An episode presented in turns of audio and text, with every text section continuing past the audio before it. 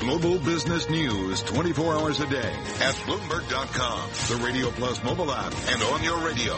This is a Bloomberg Business Flash. From Bloomberg World Headquarters, I'm Charlie Pellet. The Dow's at a record. S&P, NASDAQ also advancing as we move into the final hour of trading. But we begin with a developing business story. DraftKings and FanDuel are calling it quits.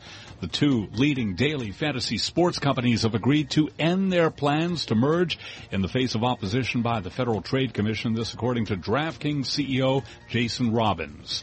The threat of a long and expensive legal battle was a factor, he said, adding that DraftKings is on firmer financial ground than it was when the merger was announced in November. So again, repeating the key headline there, DraftKings and FanDuel decide to end their merger plans. Stocks are trading higher right now. Treasuries are falling as Janet Yellen says the U.S. economy will have trouble achieving growth rates of 3%. David Zervos is chief market strategist at Jefferies. He was interviewed this morning on Bloomberg Television. She's really got two meetings, September and December, to seal her legacy. And I think she set this up for the balance sheet unwind. And look, that could come earlier. I doubt it now after the testimony. But the balance sheet unwind by the end of the year, or the normalization, and one more rate hike. That seems to be what we're set for. And then she rides off into the distance, and we welcome Gary Cohn and Randy Quarles to the table, which could be quite fun for markets. Yellen was back on Capitol Hill this morning for day two of her semi-annual testimony, taking questions from the Senate Banking Committee. S&P 500 index up 5 to 2448, up 0.2%. Technology shares advancing for a fifth straight day. We've got NASDAQ up 13, a gain there of 0.2%. The Dow at a record 21,556, up 23, a gain of 0.1%. 10-year down 830 seconds. The yield there 2.35%. Gold down $1.50 the ounce to 12.17, down 0.1%. Crude oil back above $46 a barrel, 46.02 on West Texas Intermediate crude up 1.2%. I'm Charlie Pellet. That's a Bloomberg Business Flash. Thank you very much, Charlie Pellet. You are listening to Bloomberg Markets on Bloomberg Radio.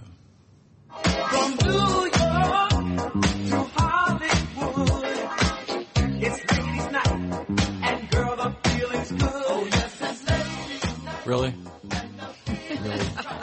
Well, it is. Caroline Hyde is in the house. Yeah, the London house, also in the house, Danny Berger, a lady of our own right, our markets reporter, and senior U.S. economist at Bloomberg Intelligence, Yelena Shulyatyeva, also with us.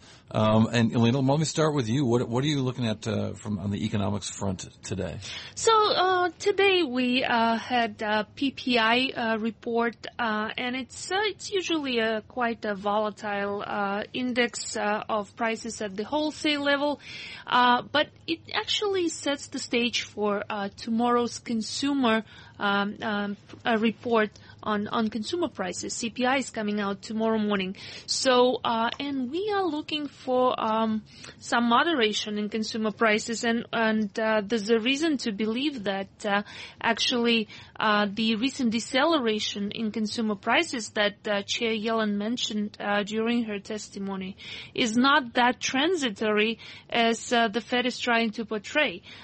So we see that, weakness is spreading into different categories other than wireless services prices and prescription drugs that Chair Yellen mentioned in her testimony. And so, Danny, I mean, all of this, of course, has been feeding into the markets. The market's interpreting this as, well, the punch bowl keeps on going, the cheap money keeps on rolling, and will that really be the case if we get CPI tomorrow?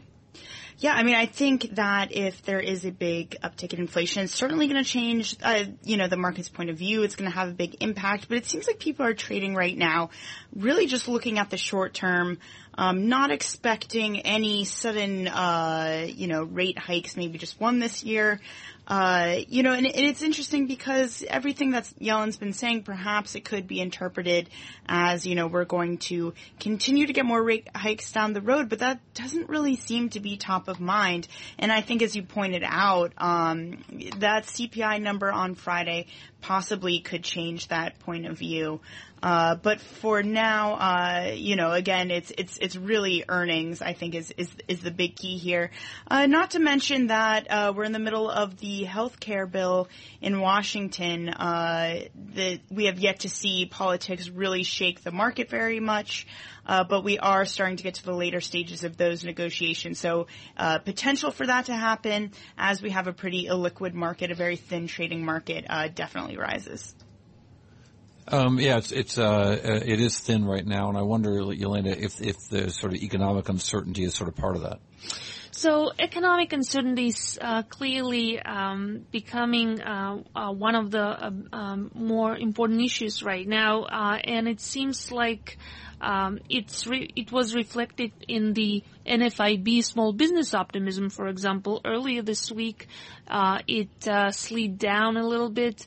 Next week, we're going to have an AHP Builders Confidence Index. So the different set of different indexes from consumer to business optimism are clearly worth watching right now, because there's really no progress on the fiscal front, and it was the main driver. Expectations for fiscal policy was the main driver behind improvement in sentiment indexes. What about, therefore, as we look forward to the earnings season that's about to kick off, Dani? We've got the big banks tomorrow. Right. Yeah, how are the markets preparing for that? are we likely to see what sort of level of overachievement or underachievement we need to see them come off of these highs? Yeah, it's interesting because estimates for earnings have come down. So when we looked at what analysts were expecting a few weeks ago at the end of last month, it was about a 7.4% growth. Now that's come down to 6.3%. So we're already seeing some of that expectation setting. Of course, the bar always seems to be pretty low. But I think that especially for these tech names, which have carried so much of the gains, there's going to be a lot of concentration on that. They need to justify those high valuations. We've got the NASDAQ up. The NASDAQ is up 16.5% for the year already, and it's only July. Right, yeah. A lot of pressure there. But, when you look at areas of growth, again and again, we always come back to these tech names. They're really carrying a lot of the earnings growth for the S&P 500. And at this moment, investors are willing to pay for that. So they need to show up and justify why they're willing to pay for that. And somewhat relatedly, I think it's interesting that one of my colleagues, Julie Verahage, had a story out today that initial coin offerings, an offshoot of Bitcoin, it's a corner of the startup market that's really thriving, and they're actually raising more money now than early stage venture funding. Selling out in record times. Yeah, I don't know. I feel like it's part of this environment we're in where, technology is king right now, and initial coin offerings, of all things, are doing better than early stage traditional venture funding. That's a whole other thing. And what's going on with that Bitcoin market, too, has been just kind of a collapse. I think you've got Ethereum down 50% in the last 3 weeks. Well, it's like the only currency market that's volatile right now. Everything else is so boring. So we got this beautiful – well, not beautiful, Bitcoin doing all sorts of things. Right now it's more volatile than like a triple leveraged gold ETF, which is saying something. One of the reasons is because you can't short. Yeah. There's no shorting in the Bitcoin market, so therefore there's no short covering in the Bitcoin market. So when things fall, there's no one there to catch those falling knives. Right. And it's just a harder asset in general to trade. The infrastructure isn't really there to give it some stability. Yelena, how much is the Fed looking at this move and search for yield and worrying about it? I think the Fed is it's one of the reasons the Fed really wants to continue on a tightening path is their concern about financial conditions. And that is actually offsetting some of their concerns about inflation. But inflation is clearly very, very important thing to watch, because it seems like Lael Brainard, President Kaplan, they were all speaking today and they were raising concerns about inflation. And so it seems like they're getting really concerned about that on their objective. That's one we'll watch. Indeed, Yelena Shulyatyeva, the senior U.S. economist for Bloomberg Intelligence, and Danny Berger, Bloomberg Markets reporter. Excellent. Ladies' night indeed, Caroline. This is Bloomberg Markets on Bloomberg Radio. Let's get to Nathan Hager right now. He's going to look at world and national news headlines from our 99.1 studios in Washington, D.C.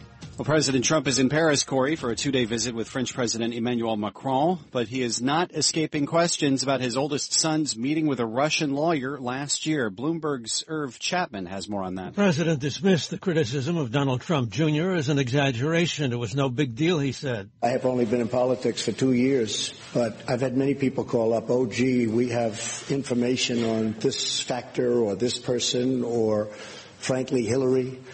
That's very standard in politics. Politics is not the nicest business in the world. President Macron, who was also a target of Russian disinformation during his campaign, wouldn't comment on America's royal politics, but said he, as does Trump, has to deal with Russia on Syria and similar issues. Irv Chapman, Bloomberg Radio, Washington. Calling it the largest health care fraud takedown operation in American history. Attorney General Jeff Sessions has announced charges against more than 400 people in opioid scams totaling $1.3 billion. We are sending a clear message to criminals across this country. We will find you, we will bring you to justice, and you will pay a very high price for what you have done. Meantime, an expert panel of scientists is calling on the Food and Drug Administration to conduct a safety review of all opioids in a sweeping report. The National Academies of Sciences, Engineering, and Medicine pushed FDA to expand an approach that has already led to one painkiller being pulled off the market when needle sharing was linked to a 2015 HIV and hepatitis C outbreak in southern Indiana. Global news powered by more than 2,700 journalists and analysts in more than 120 countries. This is Bloomberg.